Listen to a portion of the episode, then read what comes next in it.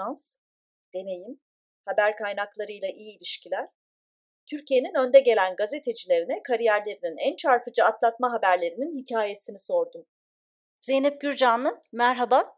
Seninle mecliste buluştuk. E, meşhur e, salı günü e, grup toplantısı sonrasında. Her şeyden önce bize biraz gazetecilik sevdası seni nasıl geldi buldu ya da sen onu nasıl buldun? Biraz oradan başlamak istiyorum. Açıkçası gazeteci olmayı hiç aklımdan geçirmiyordum. Ee, Orta Doğu Teknik Üniversitesi Uluslararası İlişkiler bölümüne girdim. Amacım Dışişleri Bakanlığı'na girip meslek memuru, diplomat olmaktı. E, meslek hayatımı öyle çizmiştim kendimce. Fakat ben e, ikinci sınıfta e, okurken e, ODTÜ'de Anadolu Ajansı bir sınav açtı ve e, çevirmen muhabir almak istedikleri için de bu sınav. Benim de dilim olduğu için yabancı dilim e, o sınava girdim kazandım. Kazanınca da başladım. Başlayınca da kopamadım. E, tesadüf oldu aslında gazeteciliğe girmem. E, Anadolu Ajansı'nda çalıştıktan sonra 5 sene çalıştım.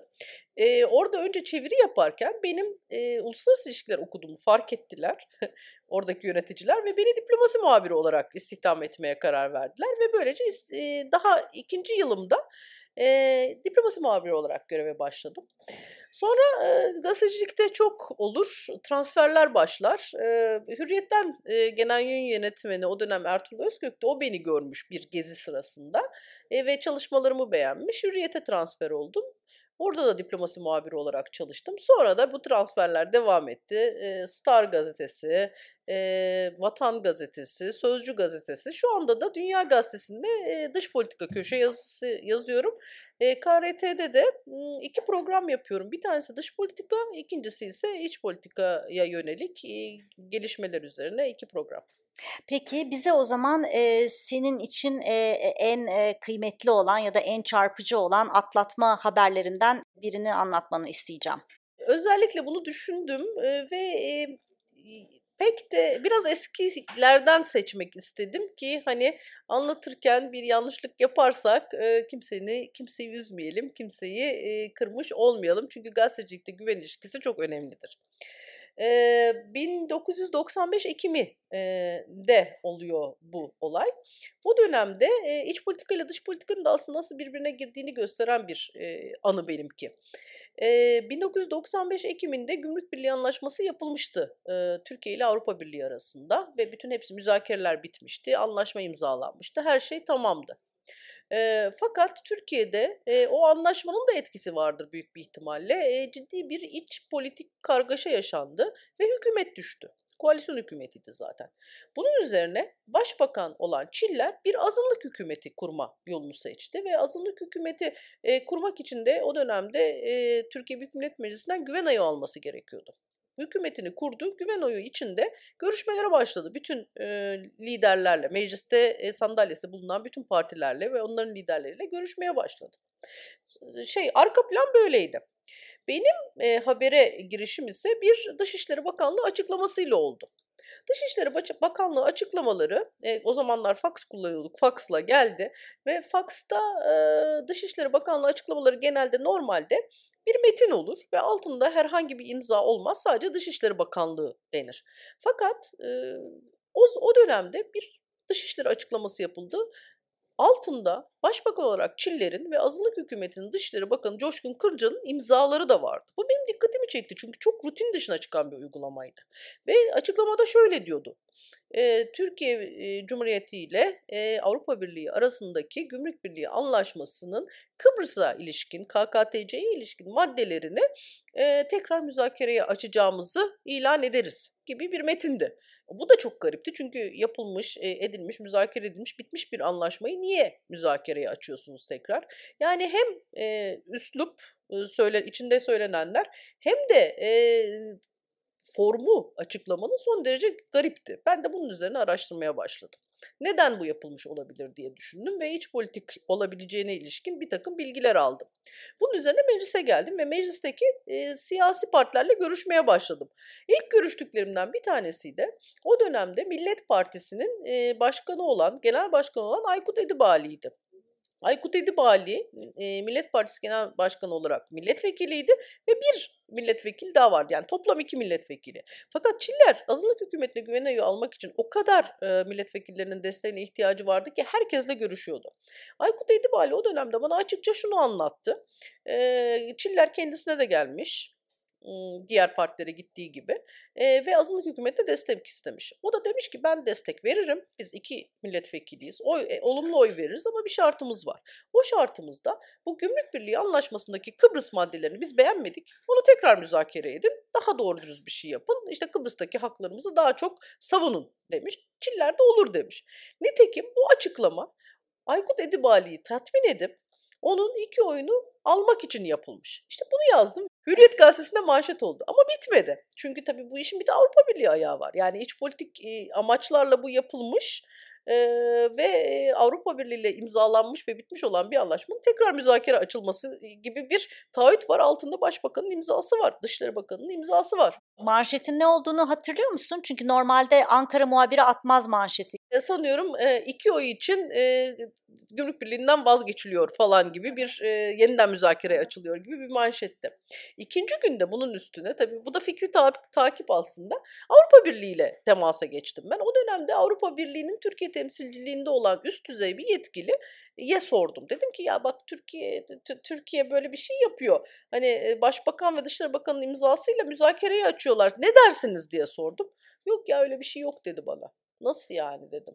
O dedi ki o üst düzey yetkili bizi önceden aradılar. Böyle bir açıklama yapacaklarını söylediler. Bunu ciddiye almamamızı da söylediler Dışişleri Bakanlığı'nın. Hatta bu aramayı yapan Dışişleri Bakanlığı büro, Türk Dışişleri Bakanlığı bürokratının ismini de verdi o yetkili.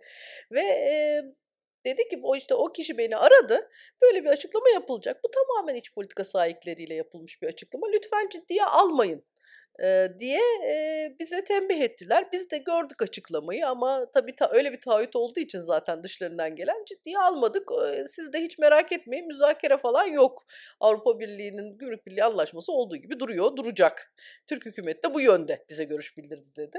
Tabii biz ikinci manşeti attık. Bu sefer de Aykut Edibali'yi kandırmışlar diye attık.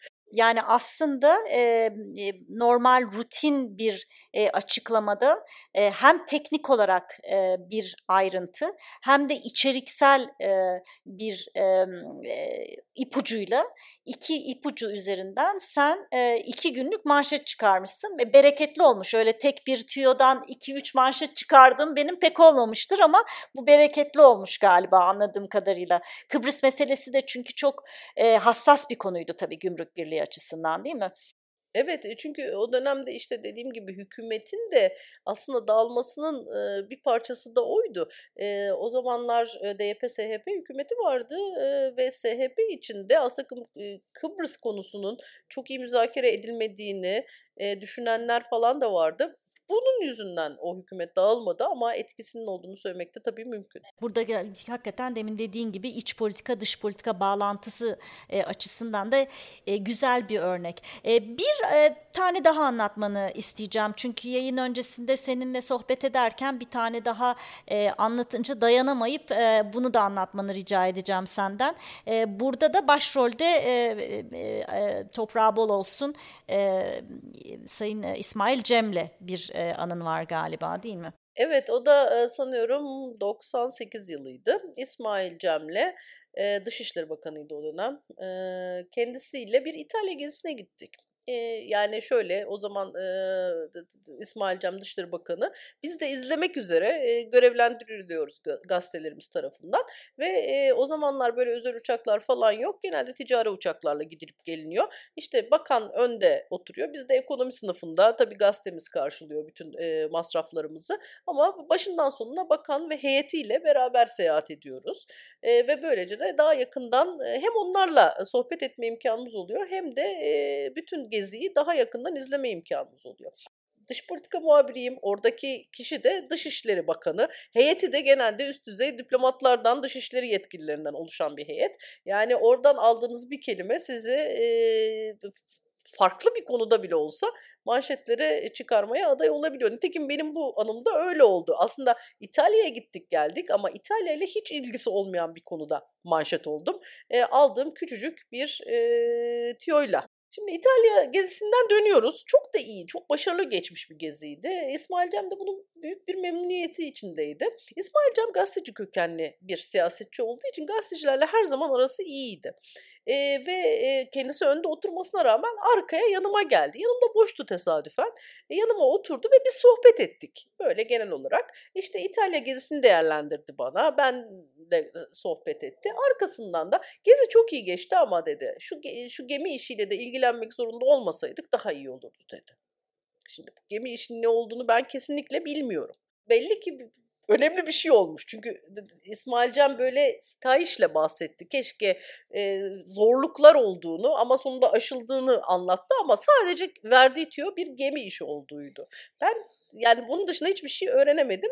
Üzerine de gitmedim hangi işi desen birden e, fark edecek ve içine kapanacak. Hiçbir şey söyleme ya da diyecek ki aman aman sen bunu yazma. Sana söylememiş ol deyip senin ellerini bağlayacak. Onun için de biraz sen gitmedin üstüne tabii. Evet kesinlikle gitmedim ve sadece gemi bir gemi işi olduğunu ve bütün heyeti İtalya gezisindeyken çok uğraştırdığını öğrendim. Tek bildiğim bu. Bunun üzerine İsmail Cem yanımdan ayrıldı. Tabii uçakta biz böyle geziyoruz ya bir başka üst düzey e, bürokratın yanına gittim. Tabii sen o sırada gemiye fixlendin değil mi? Kafanda sadece gemi var. Bu gemi ne? Ne olmuş? Bunlar neyle uğraşmış? Hep onu düşünüyorum. İşte o üst düzey bürokratın yanına gittim. Dedim ki yine aynı e, minvalde İtalya'yı konuşarak başladım. Arkasından dedim ki bu gemi işi de olmasaydı daha iyi olurdu dedim. Bu sefer ben söyledim. Bürokrat bana döndü sen gemi işini nereden biliyorsun dedi. Belli ki gizli tutuyorlar. Yani iyice ortaya çıktı. Ben de Sayın Bakan söyledi dedim. Tabii Sayın Bakan'ın söylemiş olması olaya biraz güveni arttırdı. Aslında normalde Sayın Bakan hiçbir şey söylemedi bana. Gemiyi söyledi. Ben de yani yanlış bir şey de söylemedim. Sayın Bakan gemi dedi. Dedi. Hakikaten dedi. Ama ne gemisi ne olmuş, nereye gitmiş, niye bunlar uğraşmışlar? Bu konuda en ufak bir bilgi vermedi bana Sayın Bakan.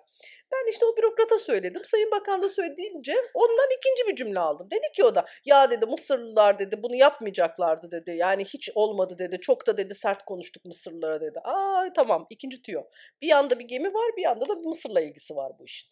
Bunu da koydum cebime. Bir başka bürokratın yanına gittim. Bu arada ben gene açayım biraz hani e, tamamıyla da konuşamıyorsun çünkü uçak yolculuğu ve sonuç olarak böyle ön tarafa gidiyorsun o kişiyle böyle en fazla bir dakika, iki dakika, üç Aynen. dakika konuşuyorsun e, ve o üç dakikada aldığını alıyorsun ondan sonra bir tekrar bir arkaya da o sırada hostesler geliyor başka bir şey oluyor yahut da sen öne gel- gelmişsin bir, bir diğer meslektaşın da geliyor o sırada tabii ona da çaktırmaman lazım onun için böyle küçük küçük e, şeyler e, çabalarla e, e, puzzle'ı birleştirmeye çalışıyorsun. Bir de yapman gereken şu aslında bunu da zamanla öğreniyorsun. En üstten en alta doğru gidiyorsun. Yani İsmail Cem'le görüştükten sonra o anda heyette bulunan en üst düzey kişiye gittim ben ikinci olarak.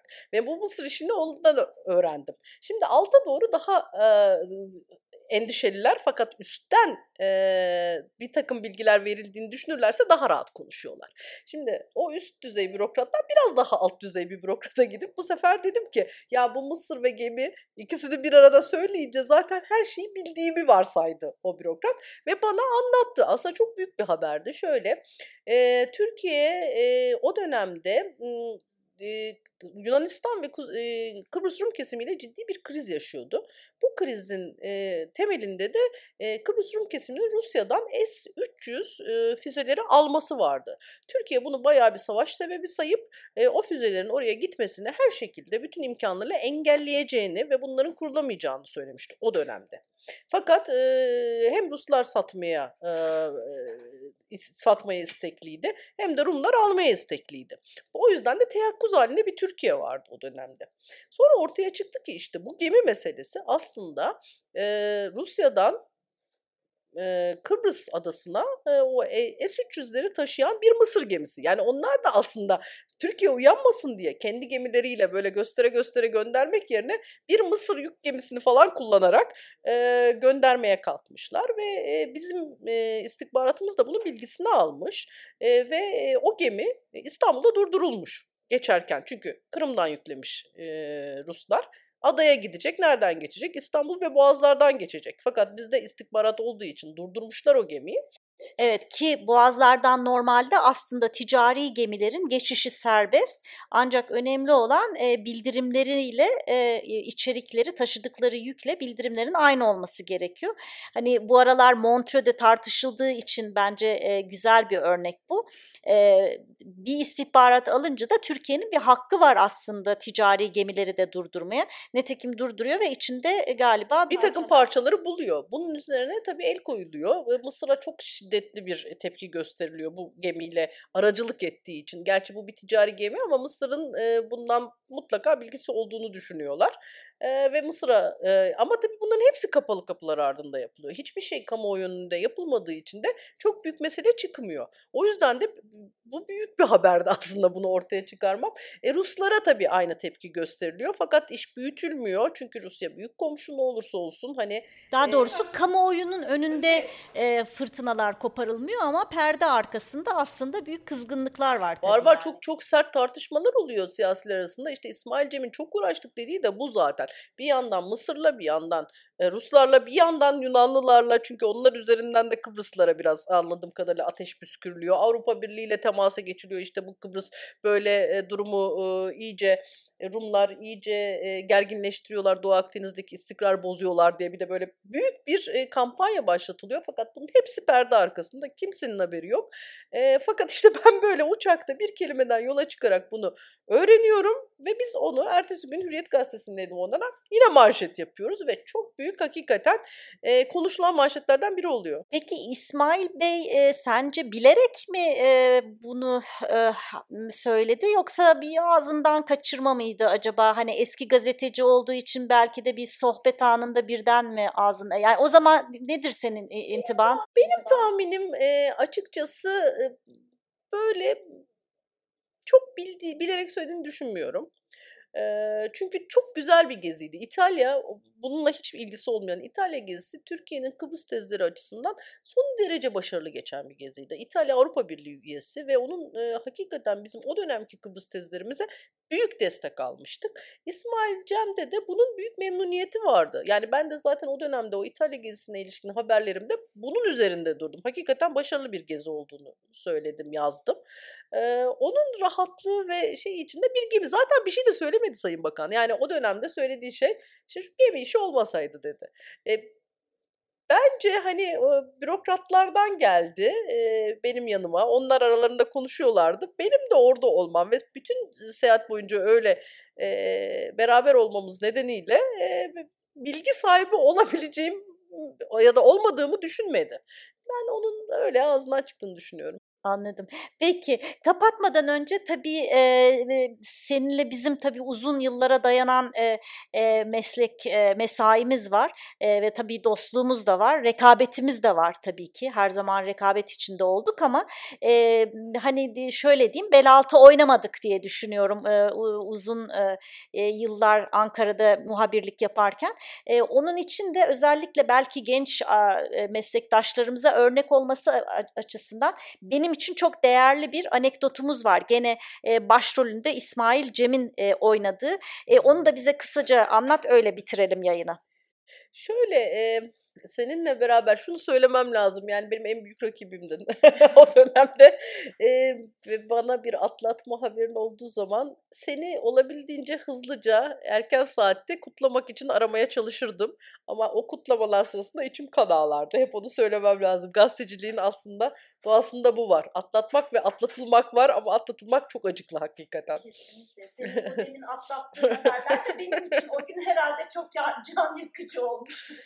E, seninle olan da ise büyük bir dayanışma vardı. Çünkü iki kişiydik. E, bazen oluyor bu böyle. Biz e, birbirimizi atlatırız e, ama bazen haber kaynağıyla bir anda iki gazeteci, bazen üç gazeteci bir arada buluverir kendini. Aynı şeyin peşindedirler ve o haberi çıkarana kadar o işbirliği devam eder ve hakikaten gerçek gazetecilerse birbirlerine kazık atmazlar ki nitekim biz de atmadık o dönemde. Orada önemli olan biraz bizim esas amacımız birbirimizi atlatmak değil, esas amaç kamuoyunu doğru bilgilendirmek. Bazen kamuoyunu doğru bilgilendirmek için de rekabeti bir tarafa bırakıp o puzzle'ın parçalarını aslında birlikte e, birleştirmemiz gerekiyor ki kamuoyuna doğru resmi verebilelim E, o, o nedenle de zaman zaman işbirliği yapılması e, gerekiyor. Çünkü asıl olan birbirini atlatmak değil, asıl olan kamuoyuna doğru haber doğru vermek. Haber tabii ikimiz de aynı şeyin üzerindeyiz ve ikimiz de birer ipucu almışız ya da bir şey üzerinde çalışıyoruz ve yolumuz kesişmiş.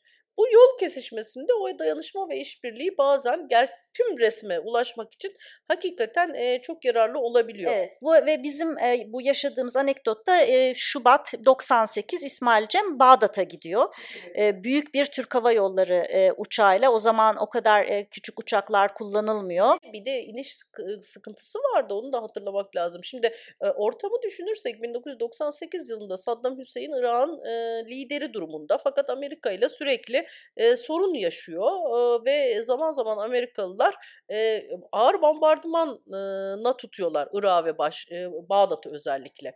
Yine öyle dönemlerden biri. Çok ciddi bir gerginlik var. Amerikalılar bütün artık gemileri göndermişler, uçakları hazırlamışlar ve İsmail Cem'in Türkiye Cumhuriyeti komşu ülke olarak, Dışişleri Bakanı olarak, komşu ülke Dışişleri Bakanı olarak bu bombardımandan önce son bir çabası var. Bir ara buluculuk gibi. Bir hani Saddam'ı e, biraz daha yumuşak bir politikaya ikna edebilir miyim diye bir e, ara buluculuk çabası var. Dolayısıyla çok önemli bir e, ziyaret. Bütün dünyanın gözü orada. Çünkü e, o ziyaretten çıkacak sonuca göre Amerikalılar o bombardımanı yapacaklar ya da yapmayacaklar. E, insan hayatı var ya. Yani bombardıman demek şimdi böyle konu, kolay kolay konuşuyoruz ama e, bir bombardıman, bir saldırı demek aslında kan demek. Kan akıtılması demek kim olursa olsun e, insan hayatı var işin ucunda. İşte böyle barışçı bir e, misyondu o İsmail Cem tarafından yapılan e, ve büyük bir uçakla gitmek zorundaydı zaten. Çünkü e, öbür küçük uçaklar için bir ışıklandırma sistemi falan bir şey teknik tam bilmiyorum ama Bağdat'daki havaalanı gece seyahatleri için sadece büyük uçaklara müsaitti. O yüzden de Türk Hava Yolları'ndan böyle kocaman bir uçak seçildi. Biz önden gittik tabii. Biz de oradayız hani ne olacak ne bitecek diye izlemek için önden Bağdat'a gitmişiz. İsmail Cem de o büyük uçağı ve 10 kişilik kadar bir e, heyetiyle 300 kişilik uçakta 10 kişi beraber geldiler. Ondan sonra dönüşte de dönmek isteyen gazeteciler olursa kendisiyle birlikte dönebileceğini, uçağın zaten boş olduğunu söyledi. Senle ikimiz de kendi kurumlarımızla konuşarak, onların da onayını alarak o uçağa bindik. Ve İsmail Cem'le de tabii o dönüş yolu boyunca sohbet imkanı bulduk. İsmail Cem Saddam Hüseyin'le olan görüşmesi konusunda çok fazla ipucu vermemişti uçağa binene kadar. Fakat uçakta bize bayağı anlattı. E, ayrıntılarını vermese bile ana hatlarını anlattı ve o ana hatlar çerçevesinde e, görüşmenin nasıl geçtiği ve sonucunun ne olabileceğine ilişkin çok önemli ipuçları vardı. Ve biz gece yarısını biraz geçe Ankara Esenboğa Havalanı'na e, indik. Ve büyük mi? bir sürprizle karşılaştık. evet çünkü işte yani bu ziyaret sonrasında her an e, bombardıman olabilirdi. E, bizim orada arkada ekiplerimiz vardı. E, ekipler orada kaldığı için sen ve ben aslında dönme lüksümüz oldu. Çünkü ikimizin kurumunun da temsilcileri olası bir savaşı tem, e, e, izlemek üzere zaten e, oradalardı. E, ama biz hani daha özel bir haber de alabiliriz e, diye uçağa binmiştik ve o haberi de almıştık. Ama işte tam da o bombardıman olur mu olmaz mı olduğu için herkeste bir tahliye olacak mı? Özellikle Türk Büyükelçiliği tahliye edilecek mi sorusuna cevap aranıyordu. Şimdi bu tahliye meselesi de çok önemli çünkü siz bir yeri tahliye kararı alırsanız o size bir endikasyon veriyor. Yani ya bir savaş olacak ya bir durum daha kötüleşecek. E, dolayısıyla herkesin kafasındaki soru da acaba tahliye olacak mı diye. E, uçak e, indi. Biz tabii böyle e, bilgileri de e, almışız. İlk biz indik uçaktan evet. ki bu rutin bir şeydi. Genelde bakan daha sonra iner, ilk gazeteciler iner. İlk ikimiz indik ve birdenbire karşımızda kameralar gördük. Yani ve bir dolu gazeteci gördük ve bize geldiler mi dediler. Ve biz tabii kendimizi İsmail Cem Saddam görüşmesine odakladığımız için hiç tahliye konusunu düşünmüyoruz. Tahliye de yok zaten. Bir tek heyet var ve biz varız o uçakta. Ve tahliye konusunu sordular değil mi? Tahliye oluyor mu işte büyükelçilik vesaire. Ondan sonra biz geldik dedik yani. Tahliye olan Evet, ha, ha, hatta sen şey dedin, yok vallahi biz ikimiz tahliye olduk gibi bir şey söyledin ve oradan böyle e, yavaş yavaş e, ha, şehre dönerken biz tabii sabaha karşı yani işte e, gece yarısını biraz geçmişti yani bir falan gibi. Hani bunu sabah vermek istedik ki hani güzel e, gözüksün diye. Sabahleyin büroya gelip yazacaktık ve ertesi gün e, yayınlanmak üzere e, karar almıştık e, senle ben aramızda. İkimiz öyle karar aldık ama işler bizim düşündüğümüz gibi gitmedi. Çünkü hakikaten e, biz o zaman muhabirdik tabii. Biraz daha tecrübesizdik de herhalde sanıyorum. Çünkü Yanlış haberin. Evet haberin önemini anlamamışız. Yani haber aslında tüm dünyanın beklediği bir haber. Yani e, çok önemli bir haber ve bu çerçevede de e, yazılması, hemen yazılması gereken bir haber. Ertesi günde çıkması gereken bir haber. Meğerse ben o zaman hürriyetteydim, sen milliyetteydin. Baskıları durdurmuşlar ve bu bizi bekliyorlarmış. E, nitekim ben iner inmez daha arabayla şehre gelirken genel yönetmenim olan e, Ertuğrul Özkök beni aradı. Ertuğrul Bey bana, bana dedi ki hadi yazıyor musun? Şu kadar yer ayırdık. Şöyle bir manşet. iki, iki spot, üç spot falan manşet. Ben bir anda ne olduğumu şaşırdım. Ve hemen seni aradım. Dedim ki Barçın yani biz seninle konuştuk, anlaştık ama yani ben bu anlaşmaya uyamayacağım. Çünkü beni e, gazetem bunun hemen yazılmasını istiyor. Nitekim meğerse sana da aynı e, baskı varmış. Evet ama yani sen e, senin e, araman hani benim için çok kıymetli oldu açıkçası. E, çünkü geçmişte bizden önceki jenerasyonların bu türden birbirlerini atlatma e, hikayelerinde böyle bir anlaşma olup o anlaşmayı tek taraflı bozduklarına dair bir takım örnekler vardı bizim önümüzde. E, buna e, bizim aynı şekilde davranmamış olmamız senin çok büyük bir e, dayanışma örneği ve etik, ahlaki bir davranış göstermen benim açımdan çok e, önemliydi. E, ve çünkü eğer sen yazıp da e, ola ki ben yazmasaydım bir şekilde e, benzer bir baskı benim üzerimde olmasaydı ve ben ya biz zaten yarın yazacağız deseydim ben çok çok e, zor duruma düşerdim.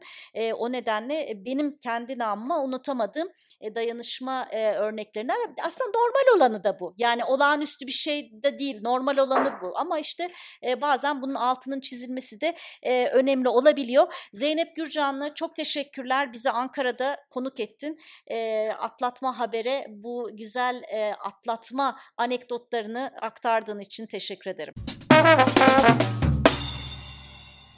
Atlatma Haber Podcast serisi Avrupa Birliği'nin maddi desteğiyle oluşturulmuştur ve sürdürülmektedir. İçerik tamamıyla Atlatma Haber kanalının sorumluluğundadır ve Avrupa Birliği'nin görüşlerini yansıtmak zorunda değildir.